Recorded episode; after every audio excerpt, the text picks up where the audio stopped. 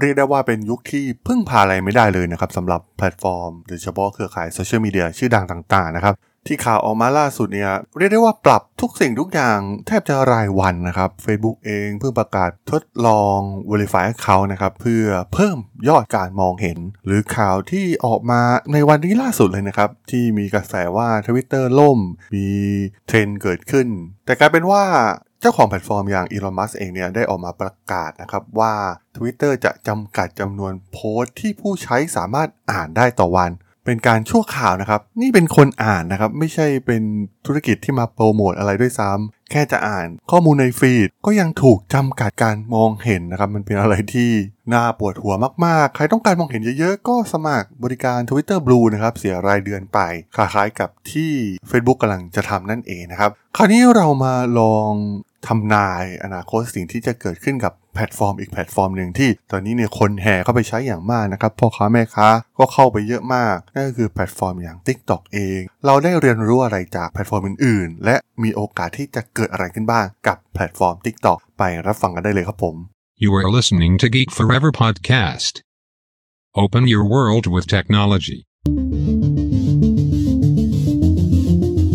This is Geek Monday.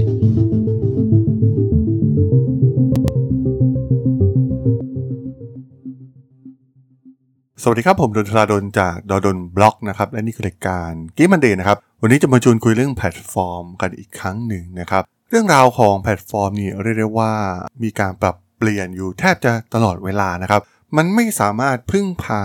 ได้ในระยะยาวสักแพลตฟอร์มเลยก็ว่าได้นะครับไล่มาตั้งแต่แพลตฟอร์มโซเชียลมีเดียเองที่มีการปรับอัลกอริทึมอยู่ตลอดเวลา และพยายามที่จะหาเงินให้ได้มากที่สุดนะครับในอนาคตเนี่ยผู้ใช้ทั่วไปอาจจะ ต้องเสียค่าสมาชิกรายเดือนด้วยซ้ำนะครับ หากต้องการเห็นโพสต์เยอะๆ อย่างที่ทาง Twitter ของอีลอนมัสก์เองเนี่ยได้เพิ่งมาประกาศวันนี้นั่นเองนะครับ ที่พวกเขาน่าจะมีปัญหาในเรื่องของรายรับปัญหาเชิงธุรกิจของพวกเขาเองนะครับ การไม่ได้ไปชำระค่าคาวของ Google เอง หรือต่างๆ นานานะครับที่เกิดขึ้นกับแพลตฟอร์ม Twitter ตอนนี้อีลอนมัสก์ได้ออกมาประกาศนะครับ ใครอยากที่จะเห็นฟีดเยอะๆเนี่ยก็ต้องเสียเงินนะครับ อย่างเช่นตัวอย่าง Twitter Blue นะครับ บัญชีที่ได้รับการยืนยันมีติ๊กถูก สามารถเข้าอ่านทวิตเตอร์ได้ 6,000 ทวิตต่อวัน บัญชีที่ยังไม่ได้รับการยืนยันจะอ่านทวิตเตอร์ได้ 600 ทวิตต่อวัน ส่วนบัญชีใหม่เนี่ยน่าตกใจมากๆนะครับที่จำกัด ให้อ่านทวิตได้เพียงแค่ 300 ทวิตต่อวันเท่านั้น มันควรจะเป็นเรื่องที่ปล่อยให้ทุกคนมีอิสระที่จะเสพข้อมูลได้มากที่สุดนะครับ แพลตฟอร์ม เหล่านี้แต่กลายเป็นว่าในตอนนี้เนี่ยเริ่มจำกัดแม้กระทั่งผู้ใช้งานนะครับ ไม่ใช่เพียงแค่ภาคส่วนของธุรกิจเพียงเท่านั้นที่เจอกับปัญหานี้มันไม่ใช่เพียงแค่แพลตฟอร์มโซเชียลมีเดียนะครับ เพราะว่าทุกๆแพลตฟอร์มเนี่ยเกิดปัญหาคล้ายๆกันนะครับ แพลตฟอร์มด้านอีคอมเมิร์ซเองนะครับ เมื่อก่อนเนี่ยก็มี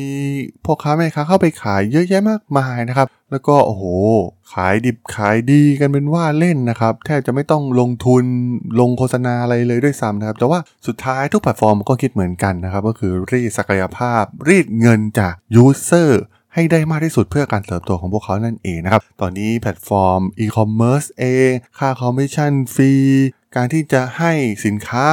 เพิ่มการมองเห็นก็ต้องเสียเงินทำการโฆษณานะครับหรือแม้แต่แพลตฟอร์มสตรีมมิ่งเองก็มีการปรับเปลี่ยนอะไรหลาย ๆ อย่างนะครับโดยเฉพาะเรื่องของอัลกอริทึมการที่จะมองเห็นมากที่สุดเนี่ยมันก็ต้องมีการจ่ายการ boost เงินนะครับเพื่อให้ได้รับการมองเห็นแน่นอนนะครับว่าคอนเซปต์นี้เนี่ยมันเป็นคอนเซปต์เดียวกันของแพลตฟอร์มทางด้านเทคโนโลยีแทบจะทั้งหมดนะครับแต่วันนี้เนี่ยเรามาลอง ชวนคุยกันนะครับ เรื่องราวที่เกิดขึ้นกับ TikTok กันบ้างนะครับ เพราะว่ามันกำลังกลายเป็นแพลตฟอร์ม ยอดนิยม ยอดฮิตคนแห่เข้าไปใช้จำนวนมากนะครับ แล้วก็ดูเหมือนว่าตอนนี้เนี่ยพวกเขากำลังเปิดเสรีคล้ายๆ กับสิ่งที่ Facebook ทำในช่วง 4-5 ปีที่แล้วนะครับ ที่มีการปล่อยอิสระ ปล่อยให้มองเห็นกันเต็มที่ จะเห็นได้ว่า ในช่วงนั้นนะครับการค้าขายออนไลน์เนี่ยบูมขึ้นมามากนะครับแล้วก็มีพ่อค้าแม่ค้าออนไลน์เนี่ยเข้าไปขายในแพลตฟอร์ม Facebook เนี่ยยอดขายถล่มทลายนะครับเพราะว่า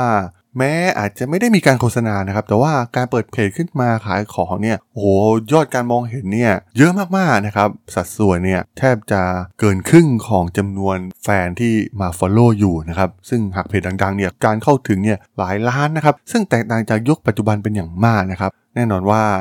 โฆษณาก็เป็นส่วนหนึ่งนะครับ เมื่อก่อนโฆษณา Facebook เนี่ยลงง่ายมากๆนะครับ ถ้าใครเคยเป็นพ่อค้าแม่ค้าออนไลน์ใน Facebook เนี่ยเข้าถึงเยอะมากๆ แล้วก็ค่า ad เนี่ยถูกมากๆ แต่สุดท้ายเนี่ยเวลาผ่านไป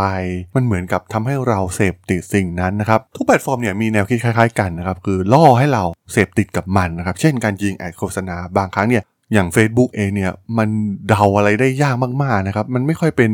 logic ทางด้านคอมพิวเตอร์เท่าไหร่นะครับในบางครั้ง อย่างเช่น ใช้เงินโฆษณา 200 บาท ได้ยอดหนึ่งเพิ่มเป็น 400 บาท ยอดกลับตกลง อะไรทำนองนี้นะครับมันเจอปัญหาเหล่านี้มากมายนะครับกับพ่อค้าแม่ค้าออนไลน์ที่เกิดขึ้นในแพลตฟอร์มมันเหมือนกับการเล่นการพนันไปซะแล้วนะครับในการยิงโฆษณาในตอนนี้เช่นเดียวกับ TikTok เองนะครับที่ตอนนี้เนี่ยเราพ่อค้าแม่ค้าออนไลน์ ย้ายตัวเองจากแพลตฟอร์มอื่นเข้าไปสู่แพลตฟอร์มอย่าง TikTok นะครับ แน่นอนว่ามันมีบทเรียนอะไรมากมายที่เกิดขึ้นกับธุรกิจแพลตฟอร์ม ว่าสิ่งที่ควรจะทำก็คือยุคที่มีการปล่อยอิสระเสรี ปล่อยการมองเห็นในตอนนี้นะครับ อย่างที่เกิดขึ้นในแพลตฟอร์มอย่าง TikTok เองเนี่ยควรจะกอบโกยมันให้ได้มากที่สุดนั่นเองนะครับ เพราะว่ามันไม่เป็นอย่างนี้ในระยะยาวอย่างแน่นอนนะครับ แล้วถามว่ามันมีโมเดลธุรกิจอะไรบ้างนะครับที่มันสามารถที่จะเกิดขึ้นได้ในแพลตฟอร์มวิดีโออย่าง TikTok นะครับ เราก็ต้องมาลองดูสิ่งที่รุ่นพี่ของเขาทำก็คือ YouTube นั่นเองนะครับ สิ่งที่ YouTube ทำเนี่ยมันชัดเจนมาก ๆ นะครับ เป็นต้นแบบที่สำคัญของแพลตฟอร์มวิดีโอทุกที่บนโลกนะครับ ระบบ AI ระบบ recommendation ต่าง ๆ เนี่ยก็เป็นการ copy มาจาก YouTube แทบจะทั้งสิ้นนะครับแพลตฟอร์มวิดีโอส่วนใหญ่ ใช้รูปแบบอัลกอริทึมคล้ายคลึงกันมากกับสิ่งที่ YouTube ทำเพราะฉะนั้นโมเดลธุรกิจเนี่ยมันก็มีโอกาสที่จะเกิด สิ่งที่คล้ายๆกัน เช่น YouTube Premium ซึ่งทำให้ user ต้องมาเสียเงินเพื่อเข้าถึงคอนเทนต์โดยที่ไม่มีโฆษณานั่นเองนะครับ มันมีโอกาสเกิดขึ้นอยู่แล้วนะครับ ในแพลตฟอร์มวิดีโอ โดยเฉพาะวิดีโอสั้นอย่าง TikTok เองในอนาคตโฆษณามันอาจจะเยอะมากๆนะครับ เหมือนที่ YouTube เป็นเมื่อก่อน โฆษณามันไม่ได้เยอะขนาดนี้นะครับ แต่ว่าในยุคหลังเนี่ยด้วยการเติบโตของจำนวนผู้ใช้งานนะครับ พวกเขาก็ต้องมาสร้างรายได้ผ่านโฆษณา แล้วก็รูปแบบโฆษณาผ่านวิดีโอเนี่ยก็ถือว่าเป็นช่องทางประชาสัมพันธ์ที่ดีมากๆสำหรับแบรนด์ต่างๆนะครับทำให้ตอนนี้เนี่ยแย่งกันมากนะครับเหล่าแบรนด์สินค้าต่างๆเนี่ยก็แห่กันมาลงโฆษณาใน YouTube กันเยอะมากๆ เช่นเดียวกันนะครับในอนาคตมันก็จะเกิดขึ้นกับ TikTok ซึ่งตอนนี้เนี่ยมันอาจจะไม่ได้เยอะมากนะครับ แต่ว่าในอนาคตโฆษณาเนี่ยมันก็จะเยอะมากๆ เหมือนสิ่งที่ YouTube เป็น และสุดท้ายเนี่ยมันก็มีโอกาสที่จะเกิดโมเดล premium account เหมือนที่ YouTube ทำมันก็เป็นไปได้นะครับในอนาคต ส่วนที่ 2 คือการมองเห็นสิ่งต่างๆ ที่เกิดขึ้นนะครับในแพลตฟอร์ม ซึ่งแพลตฟอร์มใหม่ๆนะครับที่กำลังสร้างฐานผู้ใช้งาน โดยเฉพาะใน phase ที่เป็นสตาร์ทอัพซึ่งถ้าเรามองกันจริงๆเนี่ยตอนนี้ทางฝั่ง TikTok เองเนี่ยยังไม่อยู่ใน phase ธุรกิจจริงนะครับ เพราะว่าพวกเขายังไม่ได้ทำ IPO เป็นธุรกิจสตาร์ทอัพระดมทุนจากนักลงทุนเพื่อมาทำให้ธุรกิจของพวกเขาเติบโต เพราะฉะนั้น phase การเติบโตเนี่ยมันก็จะค่อนข้างปล่อยอะไรหลาย ๆ อย่างนะครับ มันมีบทเรียนมากมายในหลาย ๆ แพลตฟอร์มนะครับว่าในช่วงการเผาผลาญเงินเพื่อให้สเกลจำนวนผู้ใช้งาน แพลตฟอร์มมันก็จะออกแบบให้เป็นมิตรกับผู้ใช้ให้รู้สึกดีนะครับเพราะค้าไม่ค้าไปขายออนไลน์เนี่ยก็รู้สึกว่ามันขายได้เยอะมากๆนะครับเพราะว่ามันเปิดการมองเห็นทุกอย่างนะครับสามารถดัน feed ขึ้นไปให้เห็นแทบจะหมดนะครับแต่ว่าเมื่อเวลาผ่านไปเข้าสู่ phase ธุรกิจจริงๆเนี่ยมันก็ต้องมีการลดการมองเห็นอยู่แล้วนะครับ เหมือนทุกๆแพลตฟอร์มทำนะครับ Facebook เอง YouTube เอง หรือแพลตฟอร์ม delivery service แพลตฟอร์ม e-commerce ทุกแพลตฟอร์มเนี่ยทำเป็นเรื่องปกตินะครับ เพราะฉะนั้นเราสามารถเดาได้ว่าในอนาคต การมองเห็นของ คอนเทนต์ใน TikTok ของ user ต่างๆเนี่ยมันจะไม่เหมือนสิ่งที่เกิดขึ้นในตอนนี้อย่างแน่นอนนั่นเองนะครับ เพราะฉะนั้นอาจจะต้องมีการ boost เพื่อให้มองเห็นการไลฟ์สดคนไม่ได้เห็นเยอะขนาดนี้นะครับ เหมือน Facebook เปิดไลฟ์ในตอนแรก คนก็เข้ามาดูเยอะมากๆนะครับ เป็นการดันการไลฟ์ในช่วงแรกๆนะครับ แต่ว่าในช่วงหลังเนี่ยก็ไม่ได้มีการผลักดันอีกต่อไป คนก็น้อยลงนะครับ การขายของ ไลฟ์ผ่าน Facebook เนี่ยก็ต้องเก่งจริงๆนะครับเหมือนพิมพ์รีพายหรือว่าเราพ่อค้าแม่ค้าระดับเทพที่เขาสามารถทำได้นะครับ ซึ่งในตอนนี้เนี่ยติ๊กต่ออาจจะเปิดหลายๆคนเนี่ยเข้าไปมันอาจจะดูง่ายอยู่นะครับ แต่ว่าในระยะยาวเนี่ยมันไม่ง่ายอย่างแน่นอน และต้องมีการใช้เงินเพื่อมาอัดการโปรโมทเหมือนที่แพลตฟอร์มอื่นๆทำนั่นเองนะครับมันไม่ใช่เรื่องแปลกนะครับ มันเป็นธรรมดาอยู่แล้วนะครับ เป็น business model ที่พวกเขาต้องทำ phase ในการเร่งการเติบโต มันคนละเรื่องกับ phase ในการทำธุรกิจจริงๆนะครับเพราะฉะนั้นก็ต้องเตรียมรับมือสิ่งเหล่านี้ไว้ อีกส่วนหนึ่งนะครับที่น่าสนใจก็คือแพลตฟอร์ม อย่าง TikTok เองกำลัง transform ตัวเองให้กลายเป็นแพลตฟอร์มอีคอมเมิร์ซเหมือนสิ่งที่ Shopee Lazada ประสบความสำเร็จมาแล้วนะครับ เพราะฉะนั้น สิ่งที่เกิดขึ้นในอนาคตตอนนี้เนี่ยมันก็เริ่มมีระบบตะกร้าสินค้า ระบบชำระเงินนะครับ ลูกค้าสามารถดูไลฟ์หรือวิดีโอ แล้วก็เลือกสินค้าชำระเงินแบบง่ายดายมากๆนะครับ ซึ่งตอนนี้มันอาจจะเป็นเรื่องง่ายนะครับ ในการทำธุรกิจค่าคอมมิชชั่นอะไรเหล่านี้มันอาจจะยังไม่มากนักนะครับ เพราะว่ามันเป็นช่วงการโปรโมทแพลตฟอร์ม แต่เราเห็นบทเรียนจากสิ่งที่ Lazada s h o p e e ทำก็คือสุดท้ายแพลตฟอร์มก็จะบีบให้ margin ของพ่อค้าแม่ค้าออนไลน์เนี่ยมันน้อยลงที่สุดนะครับ อย่างเช่น การเพิ่มค่าขนส่งการที่บังคับให้ไปส่งเฉพาะเจ้าของตนเองหรือว่าการเพิ่มค่าคอมมิชชั่นนะครับ ซึ่งมันเป็นตัวเลขที่เติบโตสูงขึ้นเรื่อยๆนะครับ ซึ่งหากใครเสพติดกับการขายสินค้าเหล่านี้แล้วเนี่ย มันก็ยากที่จะถอนตัวออกไปนะครับ ก็ต้องยอม การเก็บคอมมิชชั่น3% 5% 7% 10% 20%เราไม่รู้นะครับว่าตัวเลขสุดท้ายมันจะอยู่ที่ไหน แต่ว่าถ้าเราดูแพลตฟอร์มที่มัน stable แล้วเนี่ย อย่างในอินเดียหรือว่าในอเมซอนเอง มันก็มีแนวโน้มที่ค่าคอมมิชชั่นเหล่านี้เนี่ยจะสูงถึง 15-20%เลยทีเดียวนะครับ เพราะฉะนั้นสินค้าที่มี margin น้อยๆเนี่ยอาจจะอยู่ยากในระยะยาว แต่ในยุคเริ่มต้นเนี่ยเป็นยุคกอบโกยก็กอบโกยกันให้เต็มที่นะครับ สรุปทั้งหมดทั้งมวลนะครับ เราจะเห็นอนาคต 3 part ที่ชัดเจนของ TikTok ก็คือ ในส่วนของแพลตฟอร์มวิดีโอ ในส่วนของโซเชียลมีเดีย และในส่วนของอีคอมเมิร์ซนั่นเองนะครับก้าวที่พวกเขากำลังจะก้าวต่อไป มันมีบทเรียนมาจากแพลตฟอร์มอื่นๆแล้วนะครับ ซึ่งมันเป็นเรื่องปกติผมย้ำอีกครั้งนะครับ เพราะว่าธุรกิจไม่ใช่นักบุญนะครับที่มาแจกอะไรโปรโมชั่นอะไรในระยะยาว เพราะว่าพวกเขาก็ต้องทำกำไรในท้ายที่สุดนั่นเองนะครับและเมื่อธุรกิจทำ IPO นะครับเข้าสู่ตลาดหุ้นมันก็มีแรงกดดันจากเหล่านักลงทุน ซึ่งทุกแพลตฟอร์มเจอมาหมดนะครับ Grab เอง C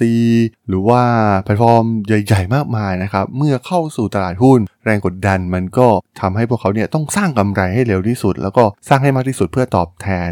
กับเหล่านักลงทุน และถามว่าในอีโคซิสเต็มทั้งหมดเหล่านี้เนี่ย ใครที่ได้รับประโยชน์มากที่สุด ผมว่ามันมีส่วนหนึ่งที่น่าสนใจนะครับก็คือเหล่าโค้ดต่างๆ นั่นเองนะครับ เพราะว่าโค้ดเนี่ยจะเห็นอะไรก่อนนะครับ เห็นลู่ทางทำเงินก่อน เห็นว่า Facebook กำลังจะเปิด เห็นว่า TikTok กำลังจะเปิด พวกเขากระโจนเข้าไปก่อน แล้วก็ไปกอบโกยไปค้าขาย ไปสร้างตัวตนในยุคที่มันยังปล่อยให้อัลกอริทึมฟรีมากๆ หรือว่าปล่อยการมองเห็นอยู่นะครับแต่พอสักพักเนี่ยพอมันเริ่ม limit การมองเห็นมีการปรับอัลกอริทึมต่างๆเนี่ย เหล่าโค้ชก็จะมาเปิดคอร์สสอนให้กับคนทั่วไป เพราะว่าพวกเขาไปกอบโกยมาเต็มที่แล้ว ก็ส่งคนทั่วไปเนี่ยเข้าไป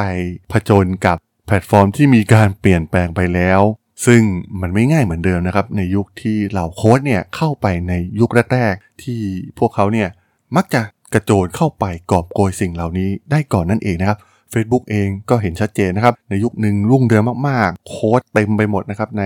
แพลตฟอร์ม Facebook โฆษณาใน Facebook ตอนนี้ก็มีมากมายนะครับใน TikTok เองก็เริ่มเห็นกันแล้วนะครับ ว่ามีคอร์สอะไรมากมายที่เกี่ยวข้องกับแพลตฟอร์มเหล่านี้ ซึ่งสิ่งที่อยากจะกล่าวไว้ปิดท้ายก็คือ ทุกแพลตฟอร์มเนี่ยมีแนวคิดคล้ายกันนะครับ ก็คือสุดท้ายพวกเขาก็ต้องสร้างกำไรให้ได้มากที่สุด แล้วก็รีดเงินจากจำนวนผู้ใช้งานที่ มากมายของพวกเขาเนี่ยให้ได้มากที่สุด แล้วก็สร้างกำไรให้ได้มากที่สุด เพราะฉะนั้นสิ่งที่เราควรเรียนรู้จากอดีตที่ผ่านมาก็คือ เราไม่ควรจะยึดพวกแพลตฟอร์มเหล่านี้เนี่ยเป็นอาชีพหลักแบบระยะยาวนะครับ คิดว่าโอ้โหตอนนี้ขายได้ยอดขายเท่านี้ แล้วมันจะขายได้เท่านี้ไปตลอดการยอมลาออกจากงานมาทำเป็น full time อะไรทำนองนี้เนี่ย ซึ่งมันให้บทเรียนมาหลายครั้งแล้วนะครับ ทั้งไรเดอร์ เองที่ตอนแรกเนี่ยยุคโควิดโห